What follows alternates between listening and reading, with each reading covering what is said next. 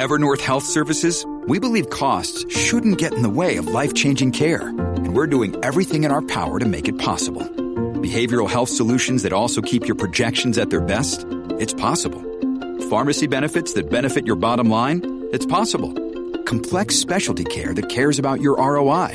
It's possible. Because we're already doing it. All while saving businesses billions. That's Wonder made possible. Learn more at evernorth.com slash wonder. It's the Larry Kudlow Show. Free market prosperity starts here. Now, here's Larry Kudlow. Hello, folks. I'm Larry Kudlow. This is the Larry Kudlow Show. It's great to be with you here on Saturday morning, as always. And so I want to begin with um, with the crime story, the New York crime story. President Biden was here uh, Thursday, right? Thursday he was here and really delivered his expected empty message on crime. There's nothing going on with uh, his appearance. I mean, it's the usual stuff blame guns, more social spending, blah, blah, blah. And it's too bad, but I don't didn't expect anything more than that. You know, it is a pity and it wasn't always so, but it is a pity that, um, you know, Biden and the Democratic Party is basically the party that's anti cop. I mean, let's face it, it's an anti cop party.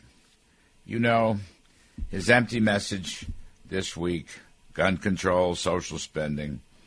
And he will not he will not deal with the fundamental issue. Well, let me say two fundamental issues. Number one, maybe not every Democrat in the country. I don't want to make that kind of blanket assertion. But Mr. Biden and his vice president and most of the party and their spokespeople demonize law enforcement and demonize cops. Blame cops, not criminals. I mean, here in New York, we have this no bail, no jail approach to law enforcement. We have this crazy Manhattan District Attorney, Alvin Bragg, downgrading armed robberies, downgrading assaulted cops, downgrading drug dealing, downgrading people who are hopping over the subway turnstiles, downgrading criminal recidivism. No bail, no jail. It's the worst it's the worst in the country right now. The worst in the country. This memo that uh, he put out, that Bragg put out. Uh, now he's trying somehow to slightly retreat, backing down on a couple of policies regarding commercial robberies uh, committed with knives and guns will once again be prosecuted as felonies. Okay. It's a you know, we should have had it in the first place. His whole memo should be shredded and burned. It's a soft on crime memo. It should be completely reversed.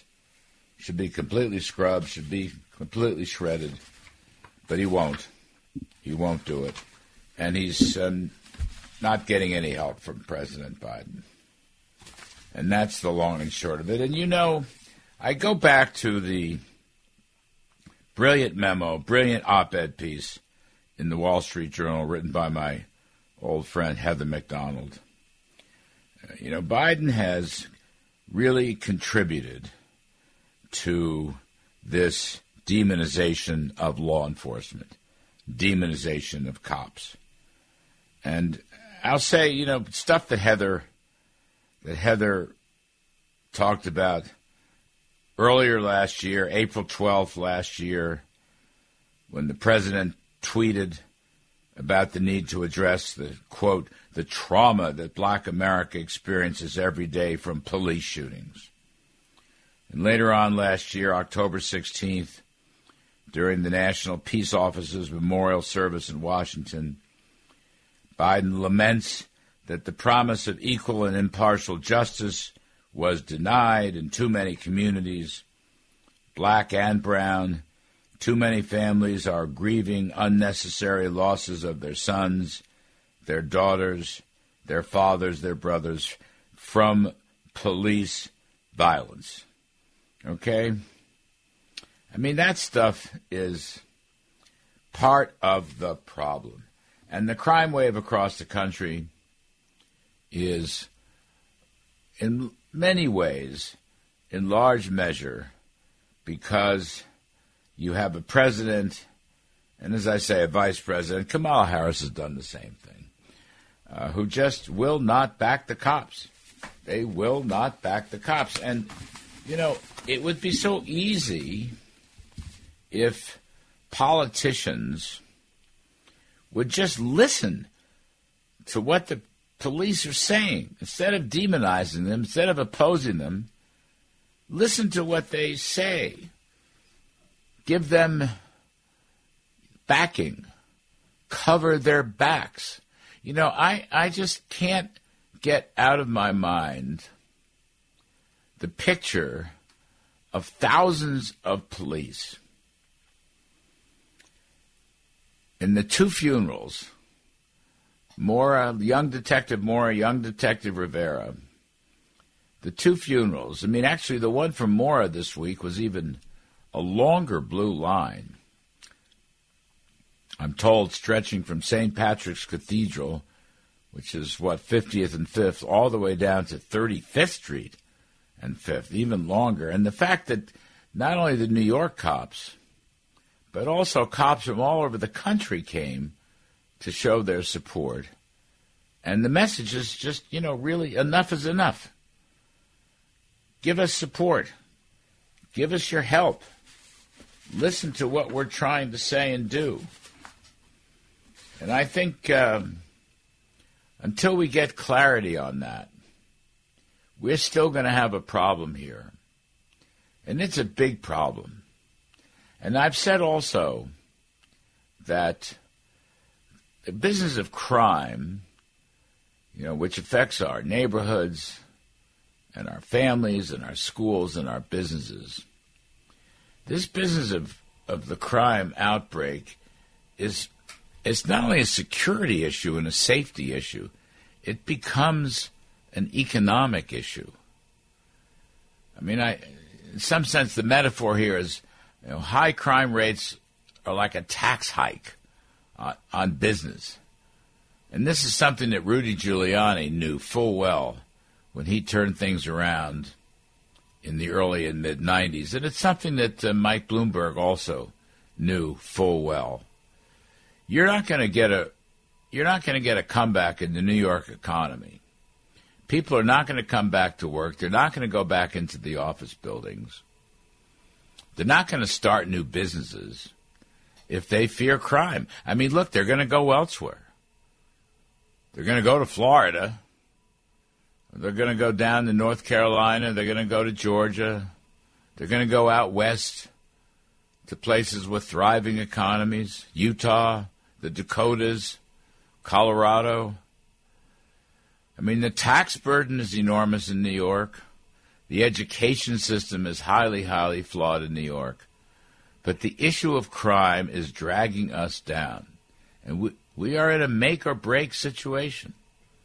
We are in a make or break situation. And I say this out of sadness as a long-time New Yorker I don't think I've ever seen it worse. I've lived here since the early 1970s. 1973 is when I came here. So, you know, my point is Biden comes and goes, but nothing really changes. The governor won't take Bragg on. Even the mayor won't take Bragg on. That's the way I heard it. The mayor praised Bragg. Uh, he didn't have to do that. He could have ignored him, and that would have sent an important message. So somebody's either got to get Bragg to completely get rid of that memo he wrote, which downgraded everything. We've got to keep recidivists off the streets. We're going to have to sweep the homeless off the streets. The, the big cities across the country, the big blue cities run by Democratic mayors. I hate to make this a partisan issue, to be honest with you. I really do. But it just seems to me it just seems to me that has become a partisan issue, and the Democratic Party is the party against cops. And that's got to change. This is a democratic city. Now, it's a democratic state, but it may not be a democratic state because my feeling is, my suspicion is, come November in the gubernatorial election, you're going to see a change. And crime is going to be at the heart of that change. Taxes will be at the heart of that. Schooling and vouchers and choice will be at the heart of that. Mandates will be at the heart of that. I had a great lunch this past week with Lee Zeldin, a smart, smart fellow who's running for governor on the Republican line. He's going to be contested, and he's got to prove himself in the primary. But I think he understands full well uh, what's at stake. We will have Andrew Giuliani, the former mayor's son, will be on the show later to talk some more about this whole issue. But I lead with this issue. I lead with it. Uh, it's a sad thing. It's a tragic thing. The terrible death of these two young detectives. But people have just got to listen to what the cops are trying to say. Back up what the cops are trying to do. Stop this crazy left wing, woke, progressive idea that the issue is not the victims, but we have to protect the criminals. This has all got to stop. And it's a break, a make or break moment for the city of New York. And I tell you what, folks, we're a New York radio station. We broadcast all across the country, though, either live streaming or syndication. This is a national issue. This is not just here in the city of New York or the state of New York. This is a national issue. And it has got to stop. We have got to put our foot down and we have got to have changes. And if the politicians won't do it, we're just going to have to replace the politicians.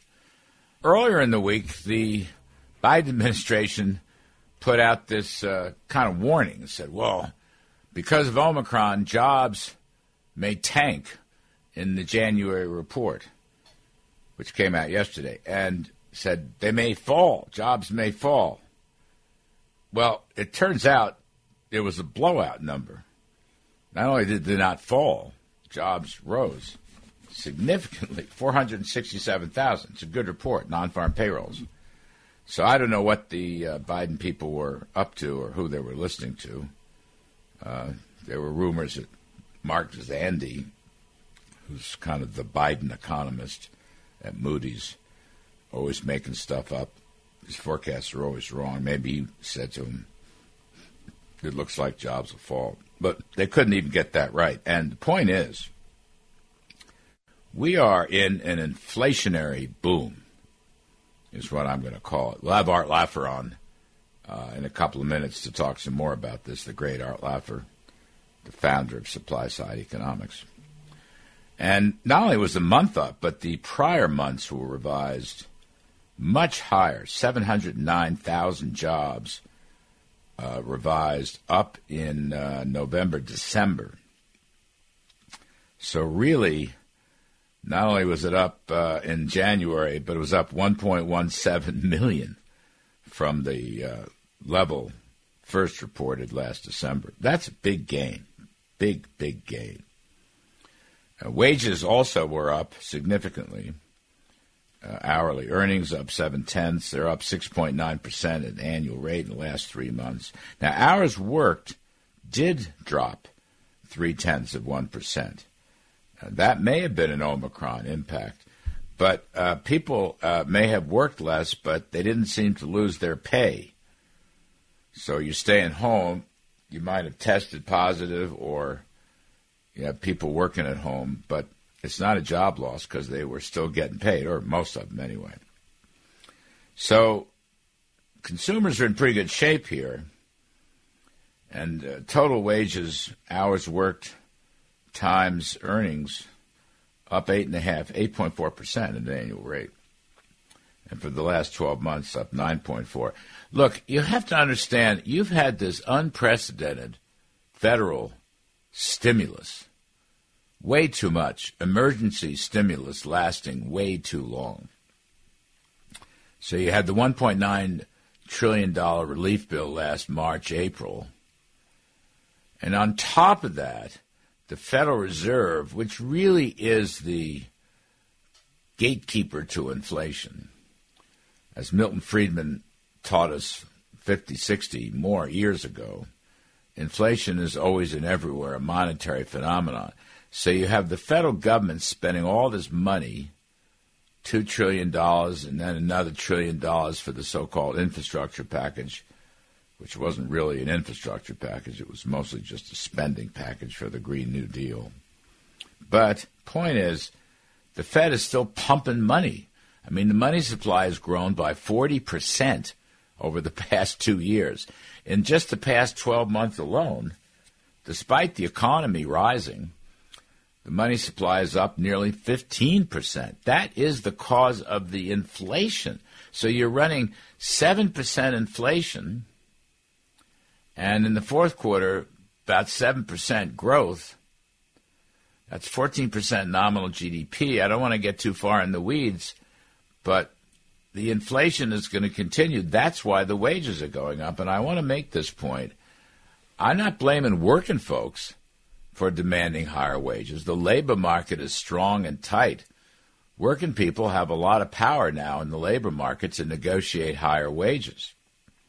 But you're also moving towards a wage price spiral. And the cause of that is the federal spending and the Federal Reserve. And it's going to be very difficult to stop. Very difficult to stop. That's really a key point. The Fed's going to have to take the punch bowl away, and they're going to have to take money out of the economy. Now, we saved America and we killed the bill. The so called uh, Build Back Better bill is dead, thanks to Joe Manchin and, and a lot of folks, including yours truly. No more spending. And the other point I want to make is the best thing we could do is to make the Trump tax cuts permanent. Steve Moore and I had a piece in the Wall Street Journal yesterday or the day before. That would increase the production of goods. So if inflation is too much money chasing too few goods, you could at least produce more goods and then cut back on on the too much money. That's what we're going to have to do. So, we'll take a quick break again and come back on the other side with the great Art Laffer and talk some more about this inflationary boom and how this thing's going to end. This is the Larry Kudlow Show. Welcome back, folks. I'm Larry Kudlow. By the way, come join us on Fox Business. 4 p.m., 4 to 5 p.m. every day. Fox Business, great show. Lots of fun. Now, great pleasure. We bring back my dear friend, Dr. Arthur Laffer, Chairman and Chief Economist of Laffer Associates, and um, Presidential Medal of Freedom recipient, which is a great honor. One of these days, they're going to give him a Nobel Prize, which he deserves. Arthur, good morning. Thank you for. Good morning, Larry. How are you this morning? I'm good. I'm good. Um, so, Actually, let me just focus. Uh, we, you and I talked about the jobs last night on the TV show and so forth. Yep. Uh, and it was a much bigger number and so forth. But I think, I think the issue here is inflation, and um, too much money chasing too few goods, and federal spending is skyrocketing, and the Federal Reserve keeps increasing bank reserves and the money supply. And so I'm just thinking, you know, where's how's this end? That's the thing because you're running seven percent inflation. And, Art, tell us your wisdom on this. You think in inflation? I mean, Janet Yellen said the inflation at the end of this year is going to be at two percent. Do you believe that? No, I really don't, Larry. I, I don't believe she's right. I think she's saying a political statement, but that that's different from saying I know what it's going to be. I don't know what it's going to be at the end of this year, Larry. I really don't, but I don't think she does, and I think two percent is very unlikely. I think it'll be a lot higher than that. Just my guess, you know. But there's no sign yet that inflation is even stabilizing, let alone falling. So when you've got this building up of inflation, which reminds me a lot of the 70s, uh, you know, I don't see the end until these, there's a policy change that would cause it to stop. Like, as you say, the Fed stopping buying government bonds. In fact, letting the the bonds roll off their balance sheet. You know, it, you've got these deficits coming. You know, deficits do stimulate the economy in the quarter it occurs, but then they hurt the economy going out. So a big deficit this month increases demand and supply, but then it worsens demand and supply going forward until we get 100% crowding out, which means we build in a lot of problems over the next year, I believe, that will lead to a lot higher inflation. Talk some more, Art, on this the deficits and the crowding out and the role of the Federal Reserve. Yeah, well, let me start on the on the deficits and crowding out. In the quarter in which government increases spending, that's a shock, and people spend more, they supply more. There's a, a an increase in GDP. In fact, the point estimates are that a dollar increase in government spending will increase GDP by one dollar. No multiplier effect there, but one dollar. But then in the next quarter and the quarters following that, for the next three quarters, real GDP will fall by the amount of total one dollar. So there's no change in GDP. So what the boom in this quarter is offset by the declines in the next three quarters, and we have had huge increases in government spending, Larry, and those have led to a, a higher GDPs than we would have expected. But now they're in the stage of really reducing GDPs going forward. So I am worried about a slowdown in the economy. I think the first quarter GDP may may well be a growth of less than two percent. It might be, mm-hmm. and then going forward, it'll even be worse. And that will be a restriction of the supply of goods, as you say. And the Fed has done nothing yet to stop buying bonds. They may have slowed down their purchases, but they're still pumping liquidity in, and those two together lead to the perfect, perfect uh, situation to encourage inflation. Yeah, and, and that's like a, where we are. It's like a perfect storm. So right, it's so you're going to have storm, yes. slower and slower growth. And, and the 1970s have... is the answer. Yeah. We're going to have a 1970s type of situation unless there's a big change in policy. Now, a big change in policy would be stop the spending, right? Yep. And stop the money, uh, stop the Federal Reserve's balance sheet. And yeah, and I'd go one step supply. further. I'd go one step further. I read this uh, editorial in the Wall Street Journal two days ago about uh, making Trump, Trump's tax cuts uh, permanent. Uh, that would encourage supply. I, Who wrote I also would uh, would think very seriously about having a uh, payroll tax cut of substantial proportions to bring back those people back into the labor force who have decided because of their stimulus spending not to work you know, anything we can do to encourage supply would be wonderful. So right, so Steve and I wrote the editorial. Yep, but you did. You you ghost wrote it. I mean, we're just we're just saying stuff that you taught us, and we've all had this view: the Trump tax cuts. So if you if you made them permanent, businesses would be a lot more confident. You know, we're not getting the kind of business investment spending we need for equipment and technology and uh, the immediate expensing is going to start running off next year. So uh, that's a we need to produce enough incentives for more uh, more production of goods and services. So that would help on the inflation side. But I don't see, you know, my problem with the Fed is, you know, look who's going to the Fed. You've got all these woke Fed people. I know it's it's crazy climate change and slavery reparations and stuff like that. So really, I mean, what are we going to do? What's what's what is to be done? Well, you know, first place, we've got to be patient because there's nothing else that can be done. To be honest with you, uh, there's nothing that can be done in the next year uh, that is positive in this system. You've done the one thing, Larry. You did. You and Steve Moore did. You you you, you stopped the bill and you saved America. You stopped us from having a lot more damage. But now we have to wait until the midterm elections. The midterm elections will tell us what the country really wants. Do they will they give us a, a Republican House and maybe a Republican Senate? If that happens, that will start the process changing. Then you've got two more years of Biden presidency, and then you'll see what happens in 2024. Then it takes another year after that to get legislation in place and passed. So we've got a, at least a, at least a four year horizon before we can really reverse things. And and uh, we just have to be patient and plan it and do it correctly. I mean, make sure we don't make big legislative mistakes once we're in there. A low rate, broad based flat tax, mm. spending restraint, mm-hmm. sound money, free trade, minimal regulations. If we get into that framework, Larry, we can recreate a boom that will make Reagan's look small.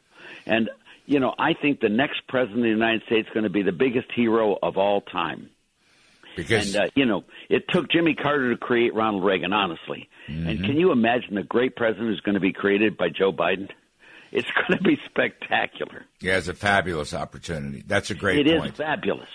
Yeah, that's a great point. All right, you know, you're talking about uh, cut regulations, cut taxes, cut spending. We need to be competitive internationally on the trade front. They've got this crazy bill, $350 billion of spending, allegedly to be more competitive with China. There's got to be a better way. I mean, I've looked at this bill. You know, it's more money here, more money there. What should we do on the international trade front? Cut tariffs. Yep. Cut tariffs, cut quotas, open up our borders. You know, bottom line, Larry, China is going to be here 50 years from now. We're going to be here 50 years from now. The hate China model, hate China now, not the Chinese military, but you know, China, without China, there is no Walmart. And without Walmart, there is no middle class or lower class prosperity. We need to learn to live with China, to get them to agree to stop the military adventurism, but not use trade to try to really halt their military. I mean, this is something where we need to work with China in the long run to create the prosperity we need, my view of the world. But they need to open up to us, too. Of course. No, it's got to be bipart. I mean, it's got to be bicidal. Uh, they've got to open up to us, and we've got to open up to them. That's true, and we have opened up to them, and they have opened up to us. By the way, they produce a lot of the products we use and stuff, and our investments are in there. A lot of American-owned companies are partially American-owned, so they have opened somewhat to us and we have opened a lot to them. And it's really that trade has been spectacular for both countries. The you know the military issues are really serious, but they're not to be handled by by economic policies. I mm. I find these boycotts and these things like that really not in our interest in the world com- community at all. If you're going to have Olympics, go to them. If not, don't. But don't use them as a political weapon every four years. It just doesn't make sense to me, Larry. You know, inside we had this debate inside the Trump administration about spending a lot of money to subsidize semiconductors, our semiconductors, which yeah. you know chi- chips are yeah, heart, chips. heart of the economy. Um, so a lot of the big shots were in favor of a 15 or 20 billion dollar subsidy to various chip companies. Uh, in some sense, to have them expand production here or to bring them from overseas, like you know Taiwan Semiconductor, which they are coming to the United States. But there were two people that opposed the subsidies. One, uh, one of them was me, but the other one, a little more important, was the president. Now, Art, they're going to have a fifty billion dollar subsidy. In the last yeah. minute, is that fifty billion dollar subsidy to chip companies going to solve our problem? Yeah, you and the president were exactly correct on that and doubling the policies that you disliked uh, does not make it likable. uh, this is a bad bill. It's a bad situation, and I wish we wouldn't do it. Just get out of the way and let businesses handle their stuff. If there are strategic materials, for example, I would not suggest trading nuclear weapons with North Korea. That's just out of the picture.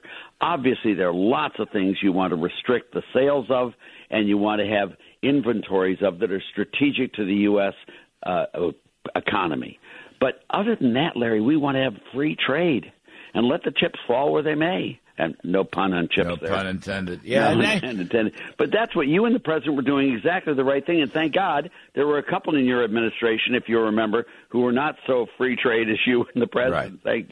and well, yeah. I think low taxes and regulations makes us more competitive, you know? Really does. And that's the only way to go to make us more competitive. Right. Using using the budget to make us more competitive is stupid in the extreme.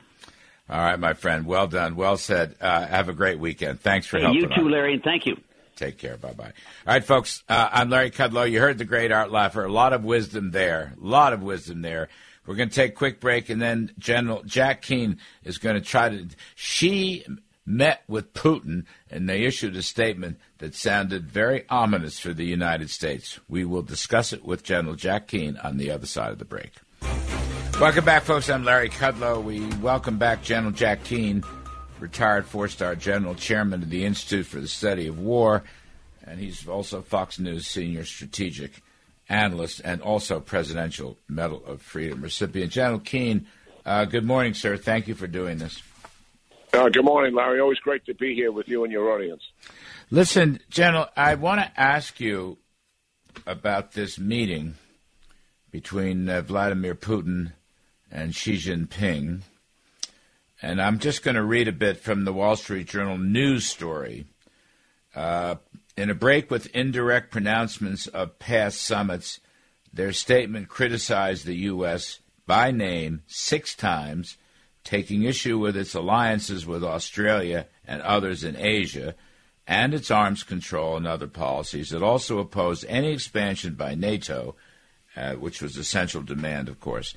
So, what are they cooking up? Um, it sounds more hostile than usual, General Keane. What's it mean, do you think? Well, it is a it's a growing and developing relationship and partnership. You know, despite the historical and cultural differences that you know that they've had in, had in the past, and it and it grows out of what we're seeing in the in their joint statement. I mean, this is about countering the United States and its global leadership role that it, that it still enjoys uh, even though President Xi believes the United States is a declining power and and China is a rising power, but it, we do have this preeminent leadership role, and in their regions, we have associations and, and alliances with partners in the region who are largely uh, democratic regimes, and these are two very authoritarian regimes who believe in repression at home and and certainly aggression abroad as well. And they're trying to change the balance of power and and the international order as we know it because they don't believe it's in their national interest and they want to develop their own sphere of influences uh, much as the United States and Western democracies have enjoyed, you know, since the end of end of World War II. So, I mean, it's it's a huge power play, and they see it in their national interest, uh, certainly, to do this to counter the United States uh, and, and its allies, and and certainly this is the first leader that President Xi has has met with uh, since COVID. I mean, you know, he shut himself down uh, completely. Uh, he's one of the only uh, major leaders in the world who's who's refused to travel inter- internationally. So actually, even meeting in the same room uh, with Putin uh, was quite a concession, but it's certainly in his interest. You know, given the prominence and propaganda that's coming from the Beijing Olympics, and, and Putin's willingness to go there and be be a part of all of that. Uh, certainly, President Xi has taken advantage of it. But this is this is a relationship that's growing, and Larry, it gives us concern. Mm. I, I mean, Xi has is the the most rapid growing military in the world. They outgun us in the Indo Pacific region, uh, as I've said many times. And one of the concerns that we have is the United States military today is is organized and manned to fight one major conflict, not two, hmm. and hopefully deter another one. And if we had an incident going on uh, with Russia in Europe over the Baltics uh, or Poland or something like that, when NATO was involved and Xi moved on Taiwan, uh, we would be hard pressed to deal with both of those conflicts at, at the same time. So this is something that is of concern to us. Certainly, the the not the only way to counter them. Certainly, is with military. We have to deal with whole of government. But yes, uh, a concerning development and something that uh, our government is watching very closely, and certainly the Department of Defense and our intelligence agencies are as well. And Xi did not even throw a bone towards diplomacy as a means of settling the Ukrainian dispute. Now, maybe that's predictable, but some people wished he had. Yeah. Well, I think he's he's doing everything he can uh, to support uh, Vladimir Putin, and and his statements on Ukraine have become stronger in the last number of weeks. Uh, he had a much more neutral position initially, hmm. Uh, and I do think we're still in a diplomatic phase, though, dealing with Russia and Ukraine. Not trying to change the subject, but I, I do think that phase is still there, and, and will be at least for a few weeks. Certainly during the Olympics, there wouldn't be any military movement, and the ground does start to thaw in uh, in mid March in Ukraine. It doesn't mean they can't conduct heavy armor operations in the mud. They can, but it's much just more more challenging. But there is still um, a diplomatic effort taking place that Russia actually acknowledges. Next week, uh, uh, French, Germans, Russia, and Ukraine will meet in something that's referred to as the Normandy format. This is uh, an organization that, that, came together informally after the 2014 uh, military incursion into eastern uh, Ukraine, and they've met periodically since. This is Macron's initiative, you know, to play a much larger role. France does, and literally at the expense of the United States. You know, he believes that that the EU uh, should not be that beholden to the United States and and being their leader, and they should have enough initiative themselves to be able to reach out and make deals themselves, and that's that's part of this. But it, it does have some potential. I see or read some more references to a false flag operation by Russia in Kiev or someplace in Ukraine as an excuse for them to take action. what what do you think of that? Well, you got to first of all, it, it's it's unusual for our intelligence services to provide that to a principal. In this case, I think the Department of Defense, and with the president's uh, permission, you know, they released the the uh, the results of that intelligence gathering, and and, and certainly I, I applaud them for doing it because we're we're exposing the fraud that uh, Putin is, is committing here. And I, I always felt we should have pinned the rose right from the beginning when he began to mass these troops in the springtime and then in the in the fall of the year. That there's no provocation for that. There is nothing happening inside Ukraine that would require any of those troops to gather themselves on Ukraine's border. It mm. has always been a big lie, mm. and the, he used this false narrative to annex Crimea, and he used it again to enter into eastern Ukraine. So it's not surprising that they would try it a third time.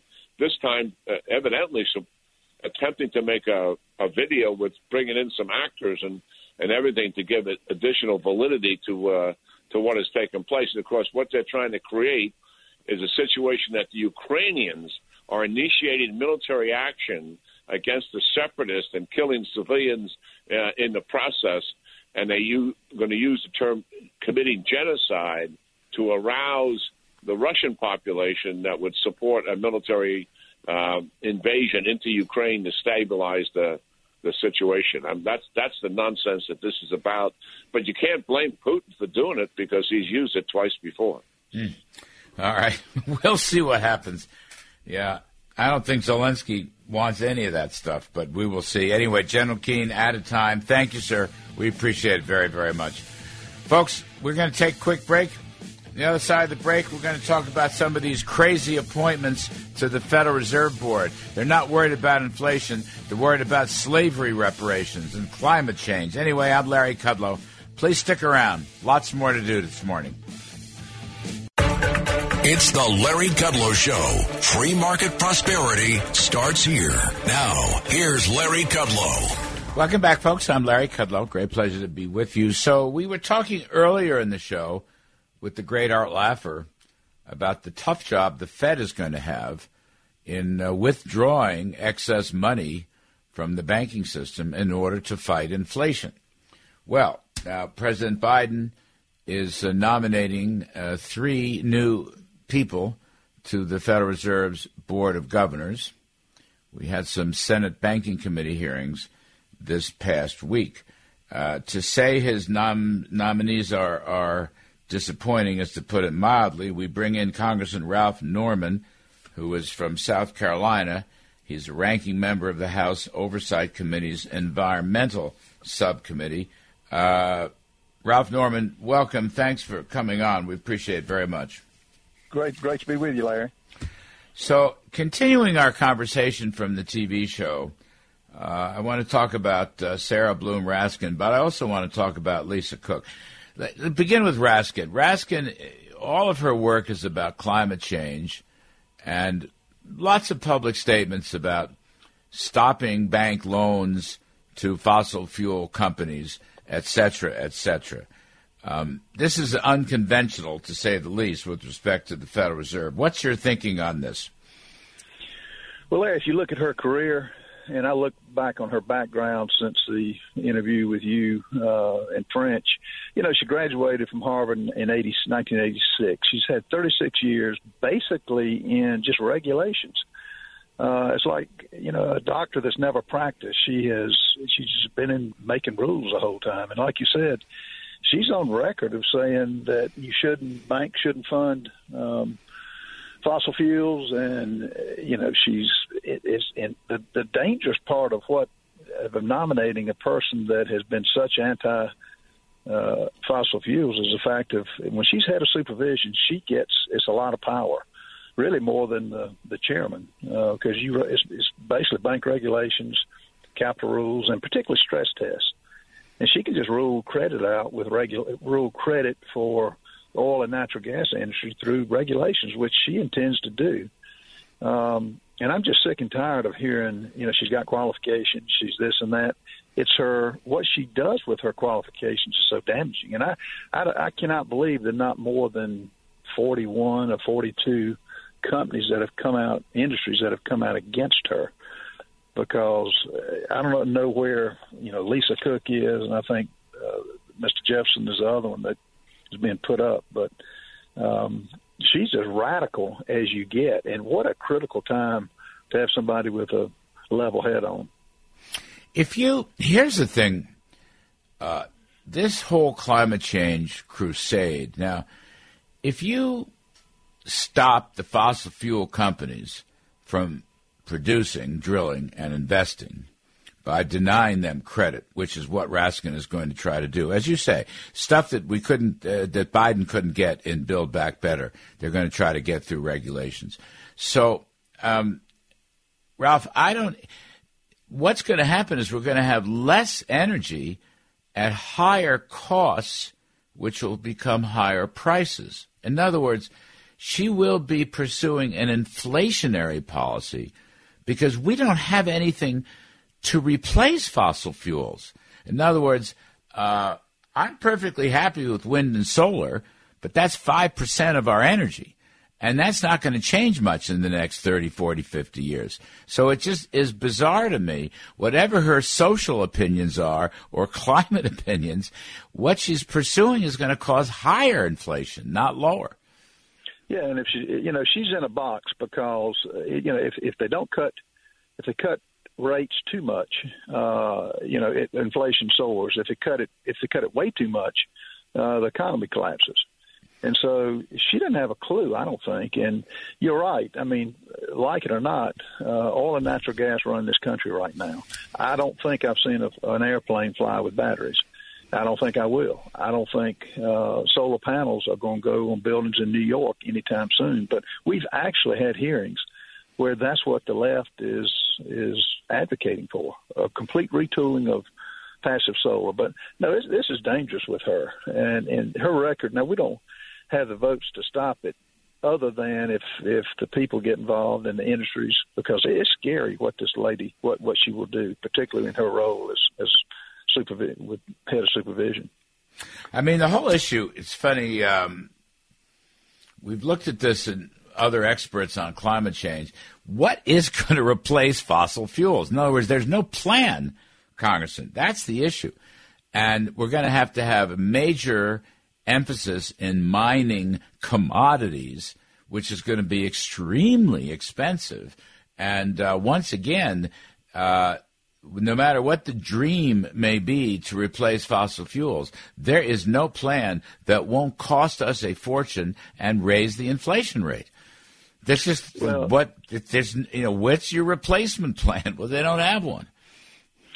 No, and I, you know, Larry, the, the the the hearings I've sat through with them, they don't have a plan, and they really, when you say what is your backup, they don't know. I mean, again, um, they actually we actually went through a hearing where they wanted to re uh, re uh, put solar panels in buildings in New York, mm. and and when you ask who's paying for this, I mean you you've got buildings that have been built for years. You just don't go and throw a solar, solar panel on. Not to mention make it a primary source of, of mm. heating and, and cooling. But no, they uh, it's it's a uh, something that ought to be. She shouldn't be confirmed, and particularly with her statements. And she's walked tried to walk back some of her radical yeah. uh, statements in the past, but that's not going to do it because her her record proves what she's what she will do. Let me look at this other nominee, Lisa Cook, who uh, teaches economics at Michigan State University. Uh, she has, from her past statements, called America systemically racist. She called President Trump a fascist. She said Trump's administration was genocidal, similar to the Holocaust. She also said uneducated people are the NASCAR folks. She criticized uneducated people, she called NASCAR. And she also supported uh, bailing out the uh, rioters in the 2020 uh, race riots that we had.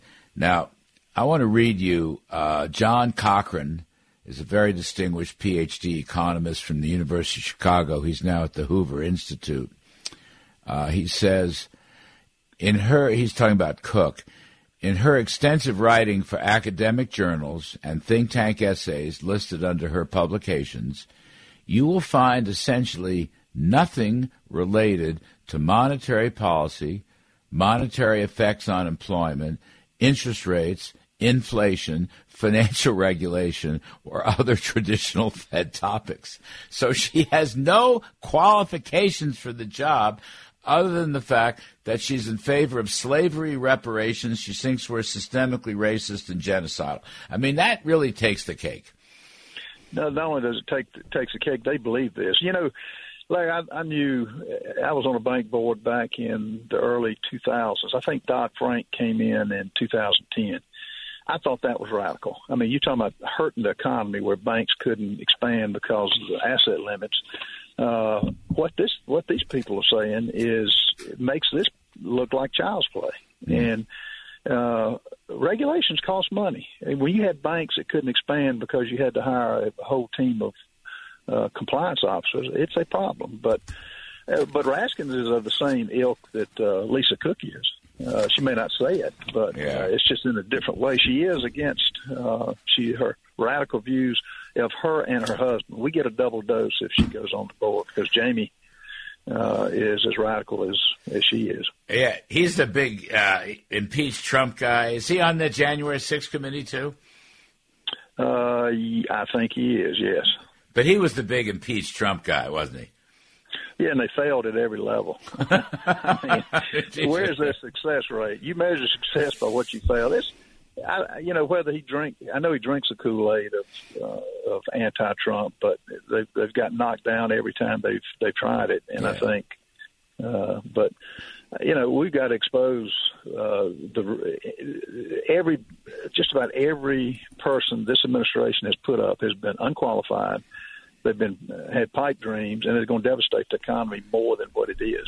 Um, yeah, and we're in for some tough sledding on this stuff. All right, Congressman Ralph Norman, South Carolina. Thank you, sir. We appreciate it. Keep up the great fight, folks. I'm Larry Kudlow. We're going to take a quick break. On the other side of the break, we're going to return to the New York crime wave problem. We have. Um, gubernatorial candidate Andrew Giuliani, he's a friend of mine from the Trump White House. We're not talking about the nomination so much as we are the crime problem. So please stick with us right here. We'll be back, back right away. Howdy, folks. Larry Kudlow here. I'm going to return to the issue of crime. Crime is important. Crime is important because crime is important, and it's safety and security of everybody families, kids, schools, businesses. Crime is important because it's important to the economy, as uh, Rudy Giuliani taught us, I guess about 30 some odd years ago. So we have some more discussion. Bring in my pal, Andrew Giuliani, who is running for governor uh, of the state of New York in this election. He's a former associate director of the Office of Public Liaison in the Trump administration. He's a Newsmax TV contributor. He's a great pal of mine. Uh, I think, frankly, he's uh, already on the road to being smarter than his old man. So I thought I'd bring him in and uh, have a little conversation. Andrew Giuliani, how are you, my friend? Well, director, you know, you say a lot of truth. I don't know if that last part was truth, but I certainly appreciate that. Thank you. you know, I've watched you grow, and you know, you were terrific in the White House. Uh, look, I had lunch with Lee Zeldin. I'm not really here to talk politics. I, I'm really here to get your take. You know, it, it may be tragic, but um, the the fundamental problem with Joe Biden is his demonization of law enforcement. That was Heather Mac Donald's phrase in her fabulous Wall Street Journal editorial this past week. And the reality is, I think, Andrew, Democrats around the country, certainly Biden, but Democrats around the country and in this state of New York don't like cops. And I think that's a gigantic problem. And that problem needs to be fixed. 100%. And I would look at it this way, right? When you look at the defund the police movement, and specifically, and I know that it was amended yesterday, I would call it tweaked, but uh, when you look at the memo that Alvin Bragg sent out to his ADAs on just the third day of office, um, he was taking an approach that actually is the exact opposite of broken windows policing. Broken windows, as you highlighted before, uh, was the theory that became uh, that was put into practice in New York in the 90s that was able to take the murder and violent crime rate down 65 and 80 percent in five short years, and then eventually over the course of a decade and a half, down 90 percent. He actually is taking the exact opposite approach of broken windows. I would say it's even worse than the opposite approach because he's saying that armed robbery and resisting arrest we're also not going to prosecute as violent crimes. So he's adding those in to nonviolent crimes. And guess what? We're getting the opposite results. We're seeing that. We've seen it over the last few years of de Blasio. Unfortunately, we're seeing it in the first month uh, of the new administration. We have to give him time to fix it. But, but I also wonder uh, as well, Larry, if you have, if a mayor who wants to fix the crime problem has a DA who's not going to prosecute criminals, and then on top of them has a governor and a state Senate and a state assembly that does not want to touch the bail reform laws, uh, is there anybody else that's going to help in this quest? That's the issue. Now, um, I think on on Bragg's list in that memo, he downgraded assaulting cops to a misdemeanor, not a felony, misdemeanor, assaulting cops, yeah. which Absolutely. to, to me is arrest. Yep. yeah, resisting arrest. So I'm reading um, your dad was quoted in the Miranda Devine column in the New York Post. Miranda's terrific. And he basically said, look, the guy should be, he should have one chance to uh, completely reverse his memo. And failing that, he should be fired by the governor. Yep. And I just, you know, reading that did my heart good. Uh, as I said, I would have asked Rudy to come on, but I frankly would rather talk to you, even though I, I do love Rudy, who I've known him for 40 years. But I mean, you can't, you can't, op- there, there can be no reduction of crime while those uh, attitudes and postures continue. 100%. And I have pledged uh, on day one of my administration that anybody who violates their oath of office the way that Alvin Bragg has, so any of the 62 DAs around the state, if they violate their oath of office and, and recategorize complete different categories of crime, reclassify complete categories of crime the way that he has, um, I would get them, take them into my office, have a conversation. If they're not amenable to changing their ways, I would give them their pink slip. Mm. Because, it, look, I think in looking at this and looking at the way that Kathy Hochul is currently handling bail reform, currently handling Alvin Bragg, I think she's looking more at the Democratic primary than she is the welfare of New York citizens.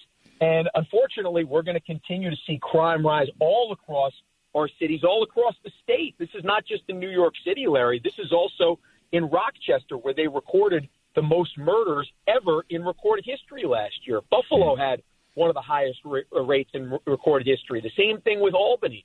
So, uh, you know, the constant in all this is bail reform as well as the defund the police movement that we've seen over the last couple of years. Let me ask you a question. Is it legal for Bragg to just recategorize these crimes? I, I believe it's a complete, you know, I believe he's actually violated his oath of office mm. when you actually read it. And if you look under Article 8, Section 13B, for anybody who wants to look it up, of the New York State Constitution, uh, the governor can fire.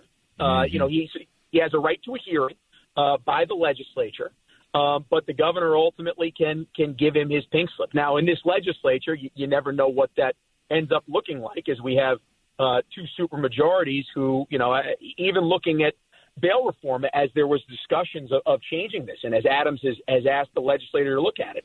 You had Carl Heastie and, and Stewart Cousins who have said we're not going to touch it. That's where the governor needs to step in and say, I'm going to be the leader of this party, uh, and I need to make sure that my citizens, my 19.5 million New Yorkers, uh, are safe. She's choosing not to do that because she wants to lock up the Democratic nomination. Uh, unfortunately, the Democratic Party should not be the party of anti cops mm. and of more crime, right? I mean, we should just be having different discussions on uh, on economic policy, but we shouldn't we shouldn't have discussions on uh, whether or not we're going to protect our citizens. You know, Larry, one of the things I used to say about you, and, and this is you know this is a little bit off topic, but I, I used to say, you know, th- there's nobody that can dislike Larry Kudlow. I don't care if you agree with him on economic policy, disagree with him. But if you do disagree with him, you're probably a socialist because he makes complete sense when it comes to economic policy. Well, I just uh, I think the voters are going to revolt against all of this Anyway, Andrew Giuliani, do say hello to your old man. He's a good he's a good good fella. And thanks for coming on the show. Appreciate it. All right, folks, we're going to take a little bit of break. And after the break, we're going to talk to my pal David McCormick, running for the Senate in Pennsylvania. This is the Larry Kudlow Show. We are WABCRadio.com. I make a pitch. You can live stream us, live stream us all across the country, overseas throughout the solar system. We have a terrific following in the Milky Way. And I guess we're going into syndication across the country, too, which is great fun. Anyway, I bring in my great friend David McCormick, who's running for the Senate in Pennsylvania as a Republican. He's former CEO of Bridgewater Associates investment firm, served in the uh, George W. Bush administration in the Treasury Department, a Bronze Star recipient for his Gulf War service, and we thank him for his Army service. Uh, David McCormick, good morning. Thanks for coming on. Hey, Larry, great to be with you. How are you? I'm good, buddy. Good. You know, we've been talking on the show a lot uh, with uh, what the goings on in New York City, the tragic killings of these young police detectives, about the crime wave, and you know how awful it is that politicians, in particular the Democrats, and I blame Biden all the way down. I don't want to be unduly partisan, but frankly, his statements are there. You know, they demonize law enforcement and they demonize cops, David. And I think it's going to be a big election issue, and um, wanted to get your thoughts on that. Yeah, I, Larry, I, I couldn't agree more. I think it's emblematic of of of the Democrats and President Biden really taking us our country in the wrong direction in terms of the weakness of the policies that have been put in place and, and really a, a wokeness that's undermining some basic values in our uh, in our society. And the you know in the law and order category, I think you've got a number of contributors, but it's certainly this notion of of disrespecting and defunding our law enforcement, which makes it hard to recruit, hard to you know, get the people on the streets, and then a, a, a sense of, and, the city of Philadelphia, for example, and in my in my great state of Pennsylvania, um, you know, district attorneys who are uh, putting criminals back on the streets. It's also a, uh, a partially driven by the challenges with immigration and the fact that uh, the open borders policy of the Biden administration has contributed to huge uh, crime waves in our sanctuary cities, and we see that also in Philadelphia, but across the Commonwealth. So I think these things are linked, but it's a broader set of policies that are taking us in a very bad direction. You know, that's an interesting point. The, when Biden was here uh, in New York City on Thursday, uh, probably predictably, David, he blamed it on guns and he gives his usual gun control riff. But he had an, a, a, little bit of a, a, new wrinkle on this. He uh, blamed Georgia because guns are imported. He crosses state borders and the guns are imported into New York City. Now, um, I can't get too excited about that argument. But the one thing he won't talk about is our southern border, where everything is imported. Crime is imported, sex traffic is imported, drugs are imported, and guns are imported. I mean, he will not deal with the border catastrophe that, frankly, is of his own making because he reversed the Trump policies. Yeah, I, I couldn't agree more with that. And that's a perfect example. If you could have the split screen of the last year or two of the Trump administration and the first year of the Biden administration, you'd see that the number of illegal immigrants coming into our country has increased fivefold.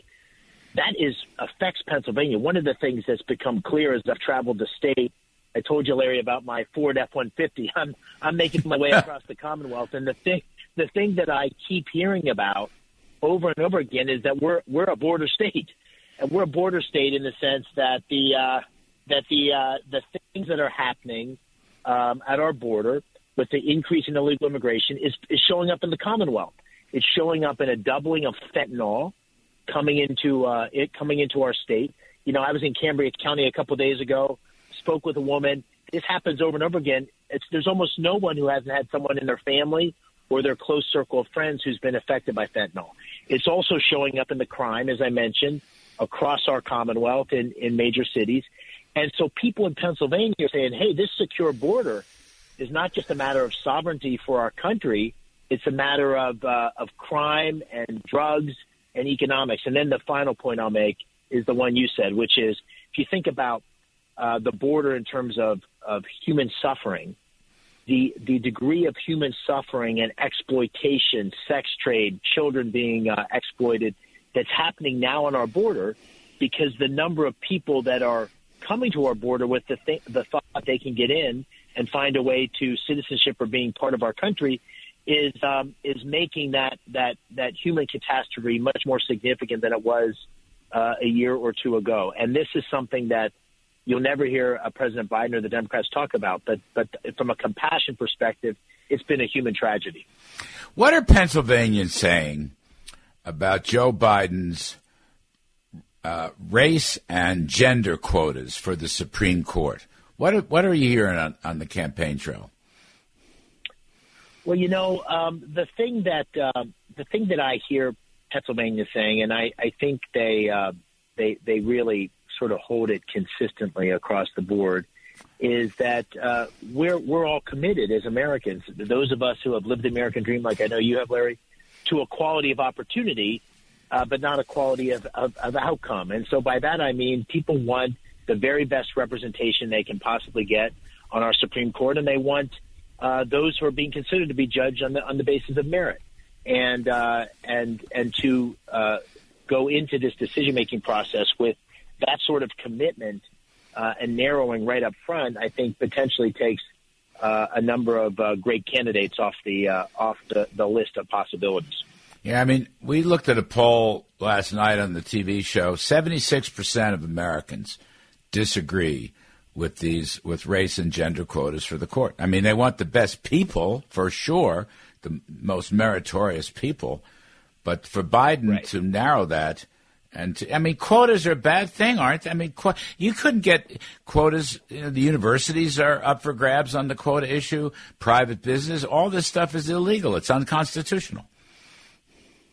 Yeah, I agree with you. I mean, let me take it as someone who's you know led organizations, led businesses I always believed and uh, and tried to make every effort to ensure that we were recruiting for the very best people across a broad, diverse set of candidates. So constantly looking for uh, great women and great minorities to bring into our organization because I felt like that made our organization stronger in a number of different ways.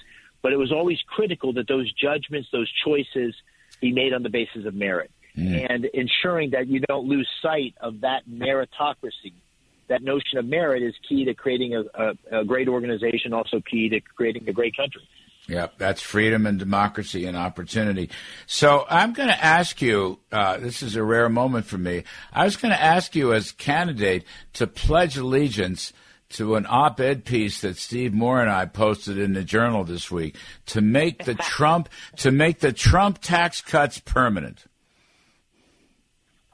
I like that idea, Larry. I haven't read your op, ed which is rare for me, but uh, I, think I think we see. I think we see uh, the difference you know, the difference. And that's why I'm so excited about 2022 and my Senate race, but I'm so excited for 2024 because we, we can uh, have a conversation about ideas. We couldn't see a bigger contrast in terms of ideas, in terms of pro-growth economic policies versus, you know, the socialist economic agenda that that's been been put in place by President Biden and the Democrats. We couldn't see a bigger contrast on the borders, as we just talked about. We couldn't see a bigger contrast uh, in terms of energy policy, which is really critical to the Commonwealth of Pennsylvania, and the starkness of those differences in ideas. We couldn't see a bigger difference in, in terms of education.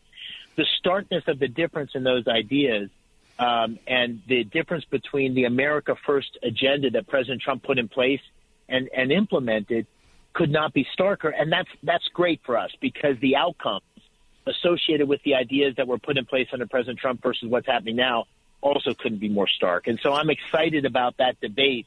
I hope we can get above the uh, the the sniping and talk about those ideas because I think we have the high ground on ideas, as, as I'm sure your op-ed uh, duly noted. I'm going to take that as a yes. Yes. Trump tax cuts should be fair. Look, we can lower tax rates too. I mean, won't that make us look? If you have lower taxes and regulations, isn't that a better way to compete with China than a $350 billion spending bill that is now before Congress, which doesn't even use the word China? I mean, haven't we spent enough? And is that really the kind of competitiveness that we want? More and more spending? No, I, I couldn't agree with you more. I think uh, lowering taxes and, and the regulatory burdens, as uh, as President Trump did with your with your great support uh, in the previous administration, made all the difference, and it was creating you know the an incredible dynamic economic recovery, and we're seeing the opposite of that effect now. And I think that is at the core of how we must uh, compete and overcome uh, the challenge from China. I, I do think, um, and I, I don't think we disagree on this, but I do, I do think that there are particular areas where we have grossly underinvested and made really significant strategic errors in terms of our uh, trade relationships and uh, and investment flows with China. And those would be around the areas of, say, semiconductors and key technologies or pharmaceuticals where we've let ourselves become highly dependent on China or, in the case of semiconductors, on Taiwan, which is 90 miles from mainland China. And I think that creates a huge strategic risk. So I do think we're going to need to do smart things that will ensure that private capital uh, matched with uh, a, a really attractive regulatory environment allows those key industries, which are so critical to our economy, but also national security to prosper. All right. Sounds good to me. Pledging allegiance to the Trump tax cuts. That's really all I ask. I'm a simple person. I, I have very few wants. Anyway. I, I, I like it, Larry. David McCormick, good luck on the campaign trail. Thanks for helping us this morning. Appreciate it. And we're going to bring in David Bernhardt, who was former Secretary of the Interior in the Trump administration. Uh, among his other things, now he's with the America First Policy Institute. Um, David, thank you for coming on. And I just, you know, what it looks to me like, reviewing this whole infrastructure debacle, is that uh, the NEPA regulations that would have cut down the time for a new project to one or two years, uh, one federal decision, make it you know, real simple. Don't let states and localities get involved. Don't let them block good things that can happen. Is now being overridden by the Biden administration's regulators, particularly in the Environmental Protection Agency, but also, I guess, the Department of Transportation. So, is there a bait and switch here? Is these, you know, things like the Endangered Species Act getting in the way of the intentions of what we thought was going to be a, a, decent infrastructure bill? Well, um, first off, it's great to be with you, Larry. And I think um, what we see going on right now with this infrastructure bill is really the poster child for how the bureaucracy can be used to drive the radical Green New Deal uh, forward. And you're absolutely right. There are tools that would allow um, streamlined processes. But um, here, um, the administrator, the deputy administrator of the Federal Highway Administration said, hey, this bill is an opportunity for us to use our oversight authority to evolve the century old relationship with the states um, and impose um, through oversight um, a exercise and exercising our priorities the policies of the Biden administration. So this they've taken memo as a guidance document and laid it out and said you will prioritize funding. You will fund certain things at the top and things like expansion of roads needs to be funded at, at last at the bottom. And then on top of that, they've said, we know there are these streamlined processes you can use, but you can't use them for anything um, such as anything that would create a significant change to traffic uh, patterns, which of course would be the point you would be putting in a new uh, road or a, a new uh, bypass is to, you know, de uh, conflict uh, traffic. And so they, they've basically tied the hands of the states um, and to drive the Green New Deal agenda and say, put this money for bike paths, put, the, put this money for walking paths, uh, do those things that we believe are important before you can get to spend any money. And then when you want to spend money, it's going to be on a slow bus, not a fast bus. That's, so this, that's the way it's working. So this idea of one federal decision, which was the NEPA reform, National Environmental Policy Reform, uh, which you helped to spearhead in the Trump administration, uh, they're knocking that down. Basically, it's not one federal decision; it's going to be multi decisions by regulatory agencies, and also, David, as I understand it, um, at least with the Endangered Species Act lots of localities, states, cities, municipalities can stand in the way. So there's no there is no one federal decision that would streamline these decisions and put the money to work. Well, even that that's right in general, but here in particular what they've said is we're not going to let you use it for certain things. So they've taken it off the table entirely. Um, and and that's their objective. Their objective is to say for for for areas where you'd have to go outside of a right of way, for areas where you would need a new uh, road, we aren't even going to let you use the tool that might be there, and um, and that's before you get to the other uh, challenges that you're describing with the law. You know, there are challenges with the Endangered Species Act. There's challenges uh, with uh, 404 permits.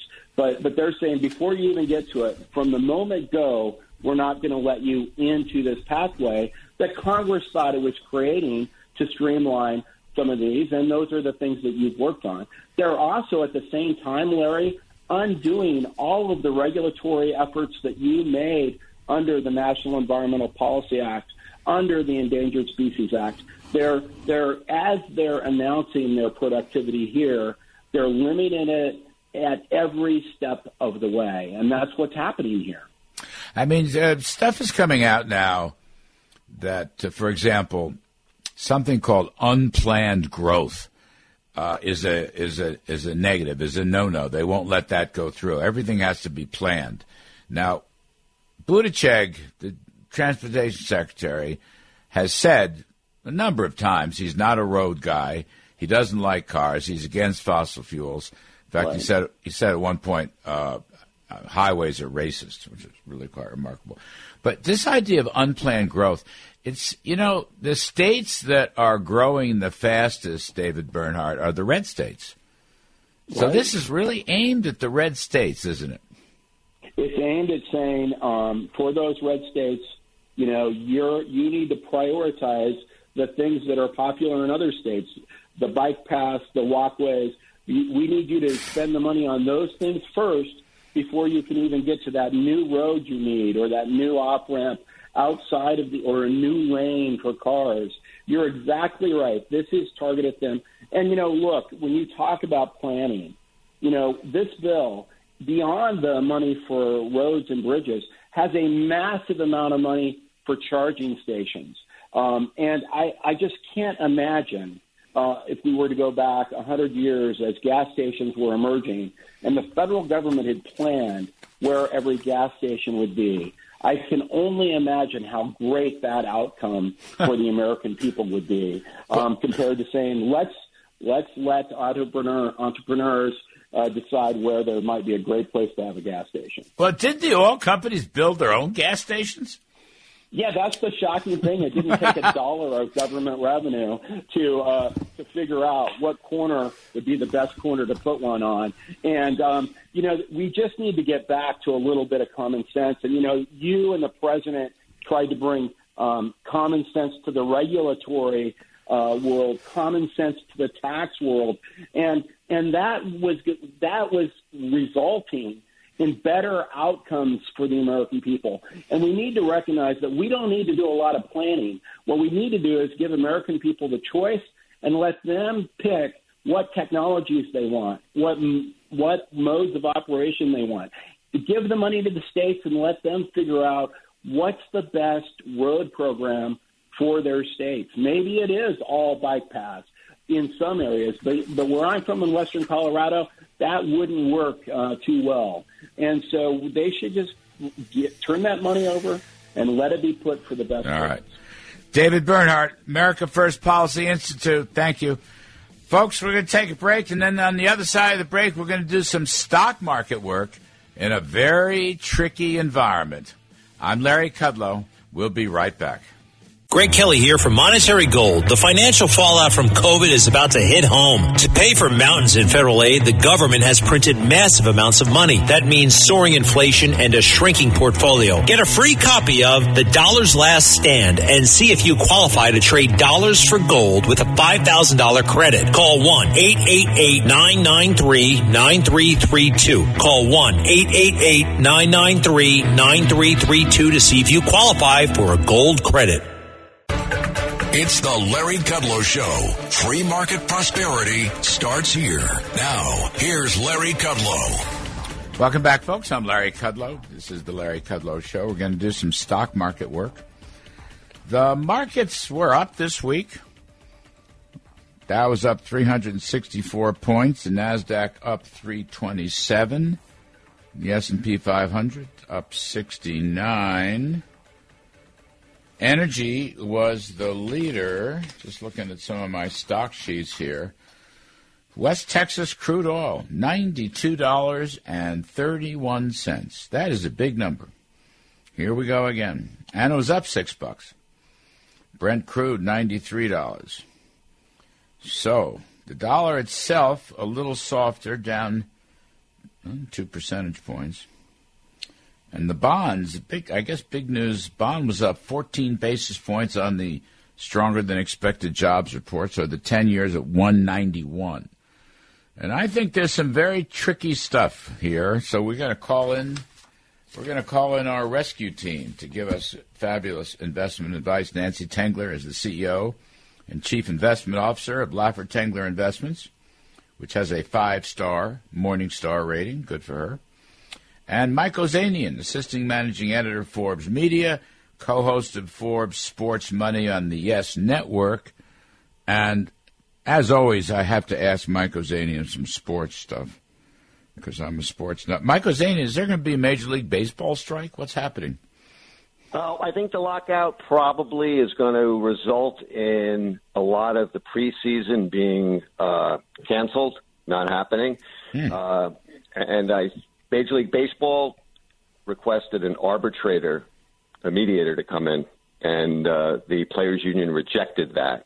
Basically, what the sticking points are, Larry, is the players' union wants a shorter tenure for a player to be a free agent. Currently, after the fifth season, they want it to probably come down to after the third, and the same thing for arbitration, which is now after the third season. They want it sooner. And their gripe is that, you know, you're getting a lot of young, really good players on the cheap. Uh, I think the uh, revenue sharing that the players union wanted, they wanted more revenue sharing from the richer teams. Your team, the Yankees, Red Sox, a couple other high revenue teams. They want. I think that's dead. and they wanted the tax, which is basically for payrolls that are over about 213, 14 million dollars. Hmm. The players union wants that raised to over 300 uh, million, and the play, the owners have said no, no, no, no. So I think that that might get nudged up a little bit, but uh, I think the most, the biggest thing is the tenure in terms of free agency and arbitration. So uh, you know, they always say no one really moves until paychecks start to get missed. So I, I suspect maybe mid March towards late March, we'll, we'll probably get a resolution. At least I'm hoping so. Boy, I hope so. What a, if we don't have baseball, I'm just going to go crazy. training.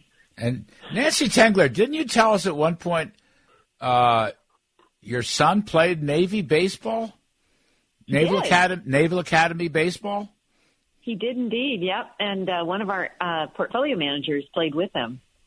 They had Wow. a pretty decent team. A couple guys got um, recruited and, or drafted, but then they changed the rules, and um, the military did, and they weren't allowed to play. So Well, listen, I, you know, baseball season, I come home at night and I got to watch a few innings at least of the Yankees. Otherwise, you know, I get all stressed out. no. And this is going to be, you know, this is going to be a great full season, full fans, you know, uh, coming off of these last couple of uh, COVID impacted years. So I think, yeah, all of us baseball fans were really looking forward to it. You know, the one thing I will say, you know, it's not like 30, 40 years ago where players really needed spring training to get in shape. I mean, these guys, you know, they work out all year long, they're into the right nutrition. So, you know, I, I don't think they need a lot of spring training. So uh, hopefully, if they do come back in the absence of a lot of spring training, we won't see injuries. Well, we if need the, spring training here in Arizona. Are you telling? Is it canceled? Yeah, they they can't be. Uh, that's the uh, Cactus League out there in Arizona, and uh, the Grapefruit Leagues in Florida, and yeah, so uh, they cannot play under uh, the auspices of Major League Baseball until No. the lockout ends. Sorry to say, Nancy. Well, I'm stressed out now, Larry. And my, I, no, I'm telling you, the stress factor of no baseball would be terrible for the stock market. Terrible. you get all these people go go crazy. We already have enough, so we don't need any more. Well, I know. So, um, Nancy Tengler, we had a blowout jobs number. Didn't have a big market impact. Well, the Nasdaq was up 200 plus yesterday, but blowout uh, jobs number, and I I'm calling it an inflationary boom, basically. And I, I we got to figure out how to do this. I had the great Art Laffer on at the very beginning of the show. And, you know, he's quite worried about this whole story. He doesn't think it's going to end well, doesn't think there's a whole lot we can do. The Fed's got to take some actions to stop inflation. So, anyway, Nancy Tengler, where are you? What's your outlook? Yeah, it, it was a great number. Um, I think Greg Ip had a piece in the Wall Street Journal today that said the pro, the participation rate was skewed upward by population estimates, whatever that means. And so, had that been applied in December, the participation rate would have been constant. So that that's a little disappointing because we'd like to see um, more participation. Clearly, um, I think the good news for me was that productivity, which is a you know inherently volatile number, but it popped pretty strong. Um, and just as high prices are the cure for high prices, you know, when wages go up, productivity improves because employers like myself, we have to find other solutions. So I, I think the productivity, um, lower unit labor costs will keep margins intact for some period of time. But we've talked about this many times, Larry. The Fed's way behind. And uh, the, the last press conference, you know, when the statement came out, the market rallied. I was on the air. I was on Fox Business, uh, and the market rallied dramatically. And then he started talking, and it deteriorated dramatically because he basically said, uh, "We don't know what we're going to do when," despite the fact that the previous minutes had showed clearly that they talked about um, shrinking the balance sheet. They talked about rate hikes. So I think the market is a little jittery, clearly, as a result of the leadership. And then you've got all these progressive nominees that are coming in the mix, and uh, I think I think the Fed is going to continually be a source of volatility for the market, and, and that's a concern. But the last thing I'll say is that earnings growth in the fourth, fourth quarter was has been excellent for the most part. I mean, there have been spots of weakness, but guidance has been really good, and margins have held up very nicely. So the, you have that offsetting element, which leads me to say this is the most complex investing environment in my career. Yeah, almost forty years. Don't you think, Mike Ozanian, that slavery reparations gives you confidence for a new Fed nominee? Lisa well, Cook. I, that's uh... that's her big thing: slavery reparations, and also she feels this is this is a this is a racist country and is committing genocide during the Trump years. I mean, she has. I mean, I read John Cochrane, you know, the grumpy economist. He's a brilliant guy, University of Chicago. He's been at Hoover for years, and he just says she's she's published a lot down through the years. She teaches at Michigan State, but never publishing on anything to do with monetary policy. And she's the Fed nominee. I mean, just well, saying, my, just saying. I don't know, whatever. My, my Fed hero of all time is Paul Volcker, and I read yep. a lot of his stuff and about him, and I don't remember any of that being in his bio. I no. may have missed it, but I, no. but I, I, I, I don't remember seeing any of that. Um, I, I, you know, I think Nancy is spot on uh, in terms of profits and profit margins. Um, and, you know, we just saw that this past week, right? How the profits are really causing the market to gyrate. The Facebook miss by a big margin, and then the Amazon reporting great profits. The market went back up. A very wise man that has taught me a lot once said, "Profits are the mother's milk of the stock market." Yep. And, yep. and, and yep. Yep. I think yep. that holds. My big concern is twofold. I, I believe that inflation is worse than the numbers are suggesting. And I believe the Fed, through you know all the crazy things it's been doing, like buying massive amounts of TIPS, buying repos, I think has made it very difficult to read the traditional credit market signals. You know, but uh, I looked through Dow when Dow reported its fourth quarter earnings, and it was really interesting. Dow said that its costs rose 39% in the fourth quarter. Hmm. And and why volume fell 4%. And I you know, I think Dow's a good thing to look at cuz they make, you know, so many different products that go into so many different things. I mean, everybody owns something that Dow makes something to build. So I I just think inflation's a lot worse than uh at least certainly than the Fed does. I think they're way way way behind the curve. And I think it's kind of you know, the market has been looking for a rate increase. You know, if you look at the S and P, multiples, forward PE ratios, whether it be for the large cap, the mid cap, or the small cap, all peaked around the same time, around first quarter of 2020. They all went from uh, the large cap went from 23 to 19, mid cap 23 to 14, and the small caps really gotten hammered from 27 to 13. Hmm. So it's clearly the denominator, the profits, that have uh, kept this stock market right. uh, in positive territory. All right, let's take a quick break, and we'll come back. We've got uh, Nancy Tengler and Mike Ozanian, two of the best of the best.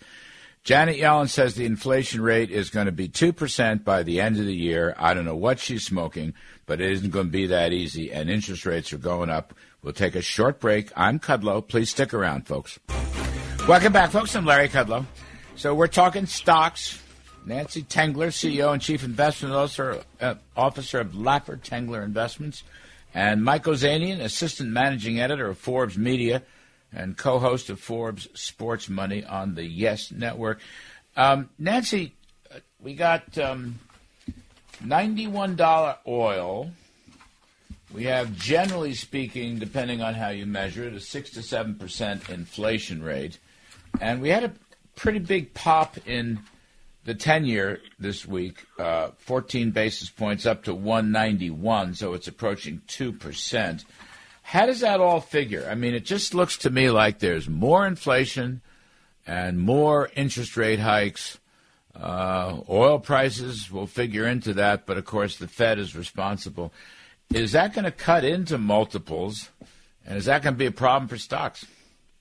Yeah, well, I think it already has cut into multiples, Larry. I I think the market is doing some of the Fed's work by, you know, the bond market um, declining and the yields going up and stocks bouncing around. The multiples now, if you back out the magnificent eight, as Ed Yardeni calls them, the, the multiple on the S&P, the remaining 492 stocks, is about 16, 17 on average. Um, in a negative real rate environment, because we're still in a negative real rate environment, um, that that that seems somewhat reasonable to me. But what we've been focused on, because there are a lot of pressures, and that's a constant theme in the earnings calls that we've been sitting on. We've been focused on companies that um, have higher levels of productivity via earnings and revenues per employee. And the two top sectors are technology, which does not surprise anyone, but but energy. And so we have, uh, over the previous months, been adding to our energy exposure. And in January, we added to our technology exposure. And I think that's important for a couple of reasons. Um, the, the history shows that, uh, that technology stocks have actually done well, extremely well during rising interest rate and inflationary environment. And one of the CEOs uh, that reported last week, ServiceNow's CEO, came out and said, "We have no, um, we're not punished by rising interest rates. They generated 26% subscription growth last year. They're going to again this year, and and their margins expanded. Microsoft had a blowout number. So did Google. So did Amazon. And the common theme was cloud. And that's been an area of focus for us: cloud, cybersecurity, and semis. So I think if you pick your places and and look around for some of the cyclicals like UPS, which raised their dividend 49%, uh, great CEO and Carol Tomé. If you look for companies that have pricing power, strong balance sheets, and strong free cash flow, good management help, um, I think you will mitigate your volatility, and by the end of the year, you'll be happy you owned those stocks. But I, we, we have a hedge on for our, our clients as well because you don't know, right? So we want to have protection. I did not shed any tears for Facebook. Me neither. Just saying. I mean, I you know I'm a capitalist. I want everyone to succeed, but maybe not Zuckerberg. I hate to say it. It's, it's an we were a reluctant comment. shareholder when we held the stock. Oh God. Anyway, Michael Ozanian, uh, oil prices up. Dollar was pretty sloppy this week. What do you think about that stuff? I think I look at gold in, almost in tandem with the dollar, you know, mm-hmm. and, and you know, gold is, is kind of an interesting play right now too, because really gold hasn't done that well since I don't know the summer of 2020. Mm-hmm. So it, it's lower than it was then. I, I would own a little gold. Um, I think you know it might an interesting dollar play right now would be maybe the Australian dollar uh, oh. because they make a lot of commodities uh, and, uh, you know, I hmm. think given what's happening to the prices of commodities, I think that's an interesting play.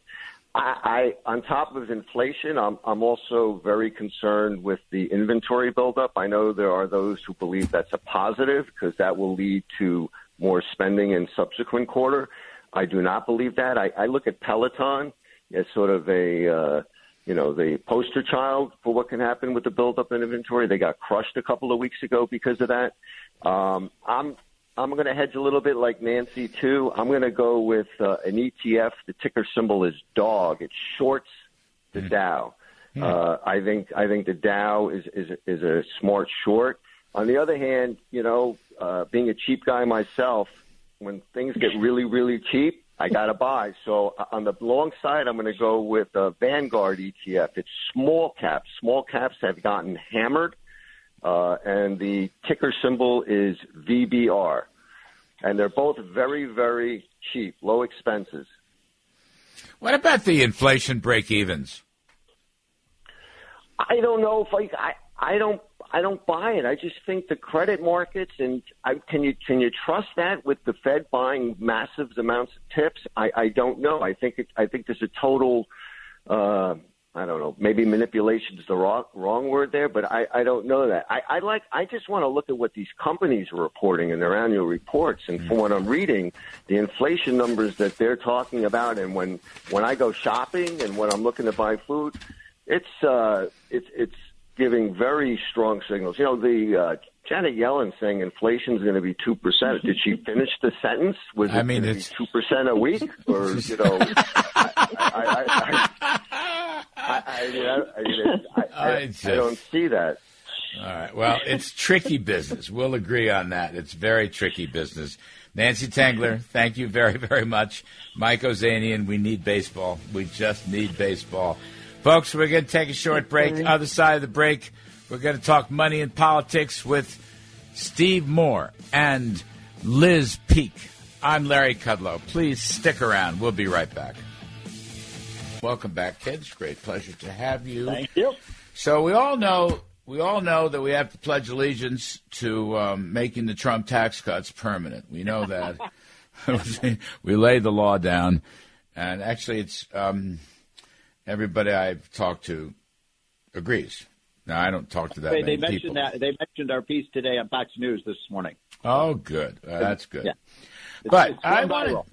I want to talk. it's gone viral. Yeah, well, that's good. We need something. we need something. Uh, at least we don't have the Fed, you know Federal Reserve nominees uh, who want slavery reparations. I mean, come on. Let's, we we got to have some positive, constructive things going on here in the world. But um, here's a tough story. I want to tackle this. Um, Pence calls Trump wrong in claiming vice president could overturn the election results. He said that to a Federalist Society meeting in Florida. President Trump is wrong. The presidency belongs to the American people and the American people alone. He went on to say the Constitution gives the vice president no authority to reject or return uh, electoral votes. And he says, um, I have no right to change the outcome of our election, and Kamala Harris will have no right to overturn the election when we beat them in 2024. And he argues that we should be uh, looking ahead. We should be looking ahead and going beyond that.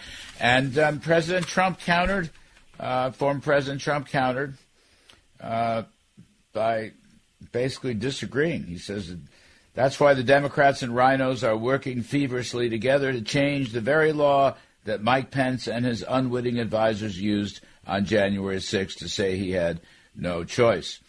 If there is fraud or large scale irregularities, it would have been appropriate to send those votes back to the legislatures to figure it out. The Dems and RINOs want to take that right away. A great opportunity lost, uh, but not forever. In the meantime, our country is going to hell. All right. Uh, I'm going to let Liz Peek start this, okay? I'm going to let Liz Peek start this. it's a wonderful story, isn't it? Go ahead, Liz. By the way, Mark Simone asked me at dinner Thursday night. We had our dinner with John Katzman. He says, "When's Liz P coming back? When's Liz P coming back?" That's I- cute. I said uh, you know, I I think this uh, obviously is a statement by Mike Pence to try and divorce himself from from President Trump and from one six. I think anyone running in 2024, as clearly Mike Pence hopes to do, uh, will have to not be associated with the uh, protests, riots, whatever you want to call them. I don't call it an insurrection on January 6th. Uh, and, you know, I think he had to do this for his own career. I don't personally think that Mike Pence is going to be a very strong candidate uh, in 2024, but, you know, obviously the seasons change and we will see. Uh, I'm sad, really sad, Larry, uh, that President Trump can't let go of the 2020 election. I think this is a mistake for him, for his legacy, for the people who believe fervently in his policies, as I do, and who want his uh, policy regimen to go forward unblemished by this continuing running sore of the 2020 election. He needs, I wish, he would come forward and say, I believe there were irregularities. It is something that we have to put behind us uh, and fight for the future because that is what we all should be looking at now. Steve Moore, you tried to talk him out of this, didn't you? Didn't you tell me that you saw him at Mar-a-Lago at dinner, and you said that we should be talking about economics, but he wanted to talk still about the 2020 election. Steve, are you there? Sorry, I was muted. Um, Oh. First of all, a couple of quick things on this. One is, and Liz knocked it out of the park. I mean, I couldn't agree more. I mean, it, it, this is bad for the party. It's bad for Trump. It's bad for everybody that that Trump can't seem to get past. And and, and look, uh, there are clearly irregularities. I do believe if we had a conventional election in 2020, there is no doubt in my mind that Donald Trump would have been the winner. Now, that being said, I got to say, two of my favorite people in American politics, and I've been in this game a long time, are Donald Trump and Mike Pence. I love them both, and I hate, hate, hate, Larry, that these two are feuding, and uh, it's just it's it's it saddens me. Another point, uh, Mike Pence is no RINO. I've known the guy for you know a long, long, long time. He's been a hero of the conservative revolution. So um, let's get past this. I mean, come on. And uh, I, I think they were a great team. You were there, Larry. I mean, don't you agree with me? That was a great team of, Yes. of, uh, of Trump and, and Pence. And Pence Yes. was a very, very loyal vice Yeah. president. Yes, That's he was. the thing. That's the Yes, thing. His was. his entire brand it, to, to most people, I think, who watch these things casually or with some interest, is his loyalty to Donald Trump. So this is really a sad moment, but I think probably Pence had to do it. Uh, and really, I wish Donald Trump would just ignore it and let this die. Yeah, I mean the thing is, I, I, look, I think Lizzie, you made a great point. It's a very, you really did. You, your opening statement was terrific. Um, I, I'm very loyal to Donald Trump and will remain so. I'm also very loyal to Mike Pence. I agree with Steve. Uh, those two, uh, those two guys are great political figures. Mike Pence is not a RINO. There's you just cannot. You know, I'll tell you. Let's see. Sometime around 2005 or 2006, Steve, the old Human Events newspaper uh, nominated Pence to be the conservative man of the year. And Human Yeah. Events was a damn conservative newspaper. And I was the guy they asked me to write the interview.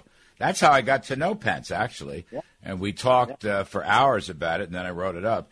Um, and they did, you know, to Liz's point, their achievements, their policies uh, were, you know, as good as anything we've seen uh, in 40 years since the Reagan days.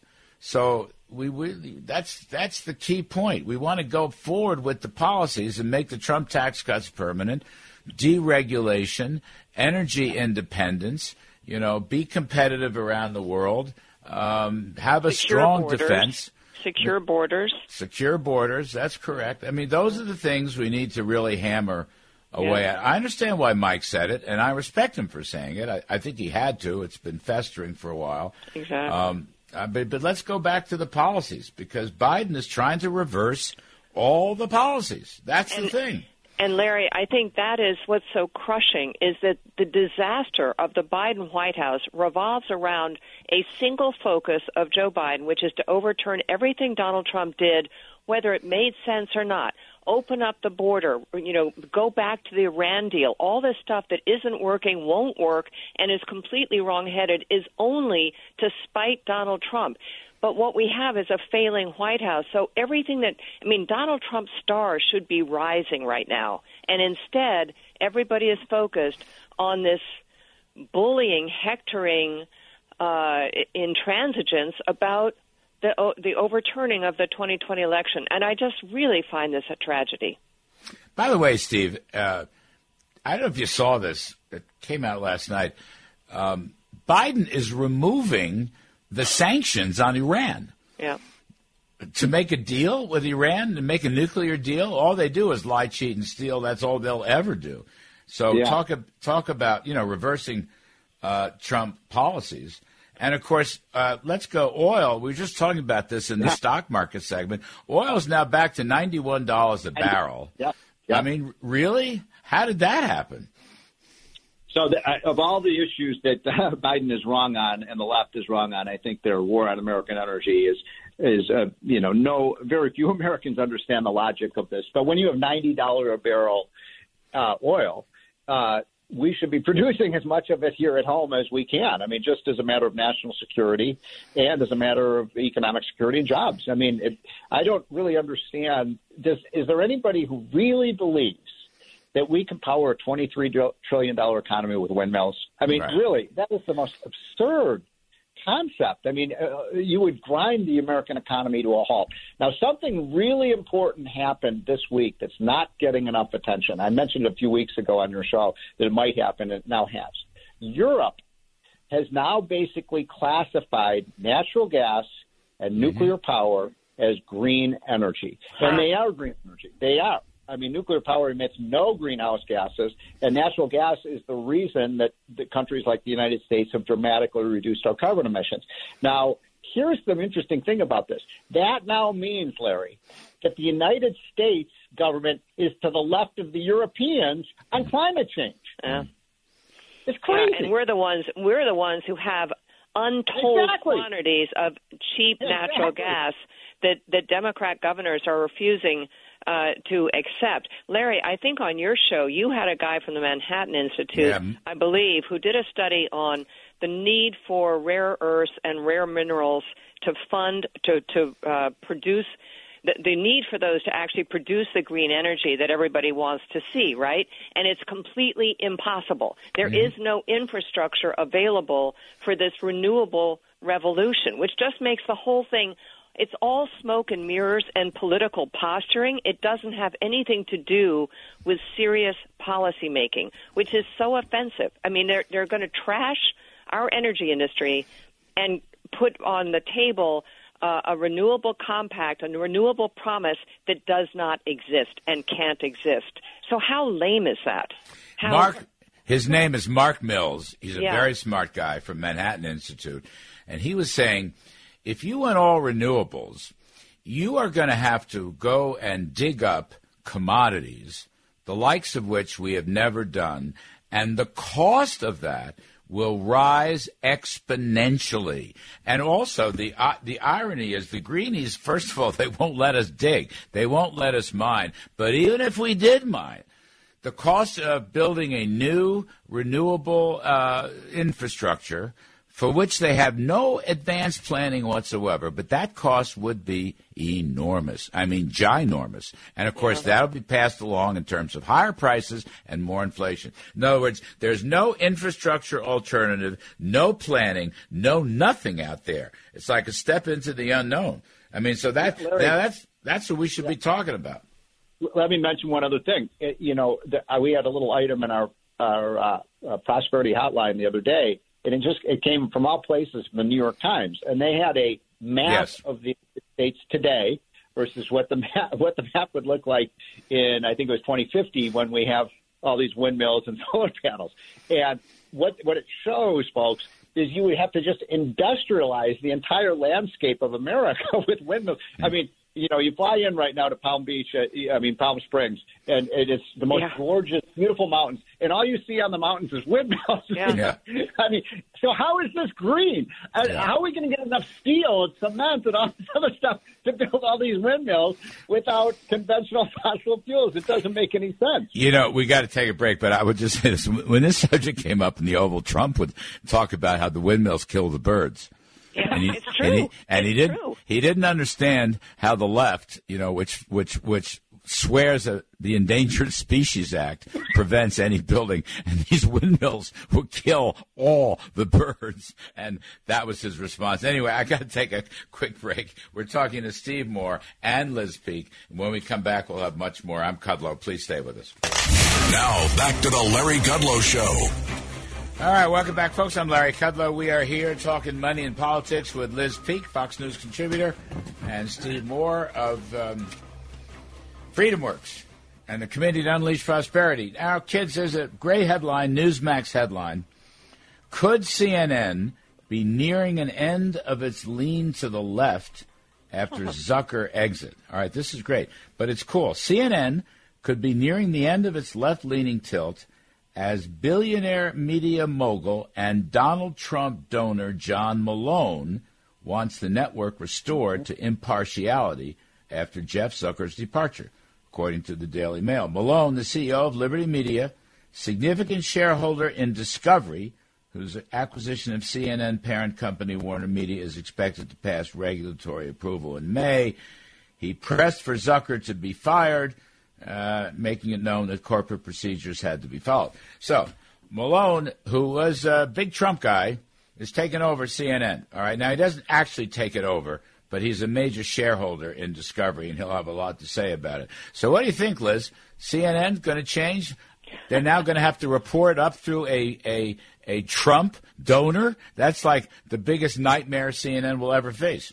I think it's unlikely that there's going to be a huge pivot, and here's why: the entire uh, employment of CNN is basically of one political stripe. They have one That's point good. of view. You would have to basically fire the entire network staff and start all over again. So I don't think they're going to do that. I mean, look, I, is that a is it a great idea? Wouldn't it be a great idea just to have one uh, network out there who really is that really is impartial? I just don't. I wonder actually if it can happen in this day and age. I think people are just too uh, too embedded in their own uh, spheres, and I, I don't know that that could happen really.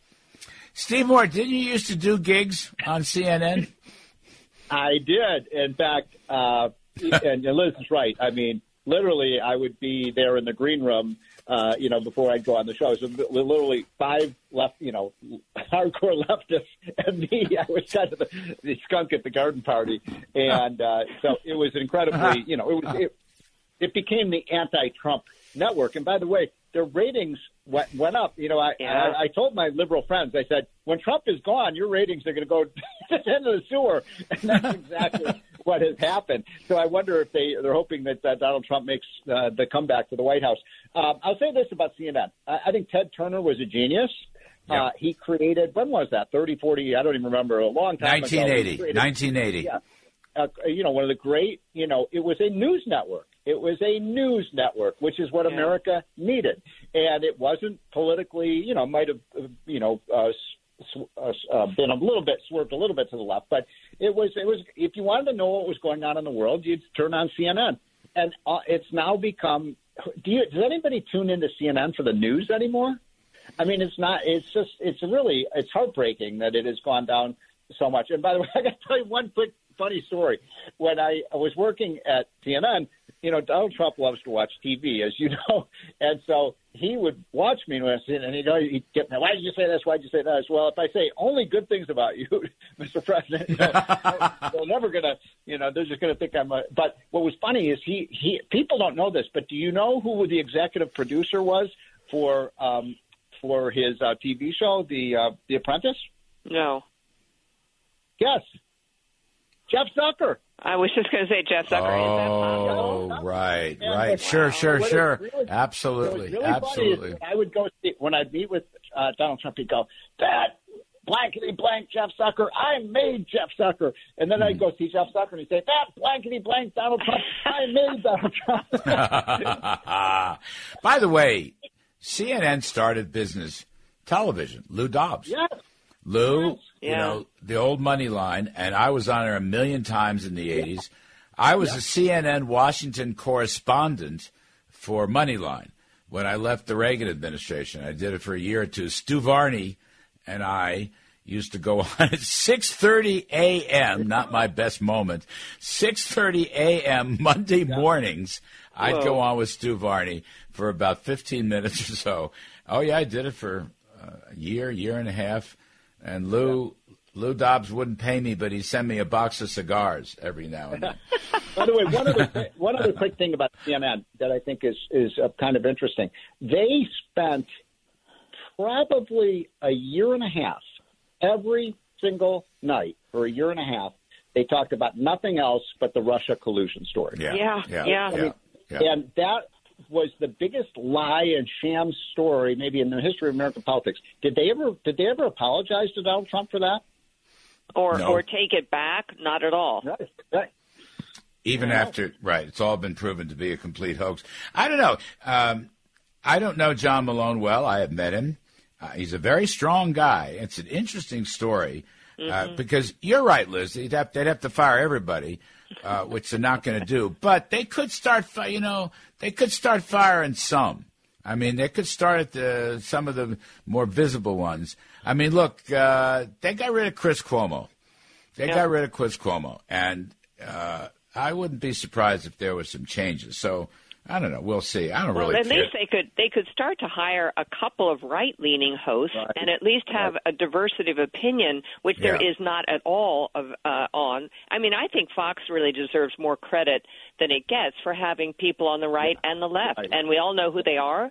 uh, and some of them are newscasters. But you, there's always some element of which stories you want to present and everything. But I think they do a pretty good job. I, I do of having opinions across the board. Yeah, no, they do, and then it's Uh, actually. I interject something. I do know John Malone. Uh, Yeah. John Malone was on the board of the Cato Institute, a libertarian, Yeah. and a great guy. I mean, a brilliant, brilliant businessman, incredible. And uh, he is anti-big government. He's a Yes. free market guy. Yes. And uh, so he's quite impressive, and, and I think he has it in him to turn around CNN. I mean, he's basically said, "Hey, let's make it a news a news network again." Shocking Yeah. idea. Well, MSNBC is also poisonous. I don't see any changes coming there. No. Poisonous, honestly.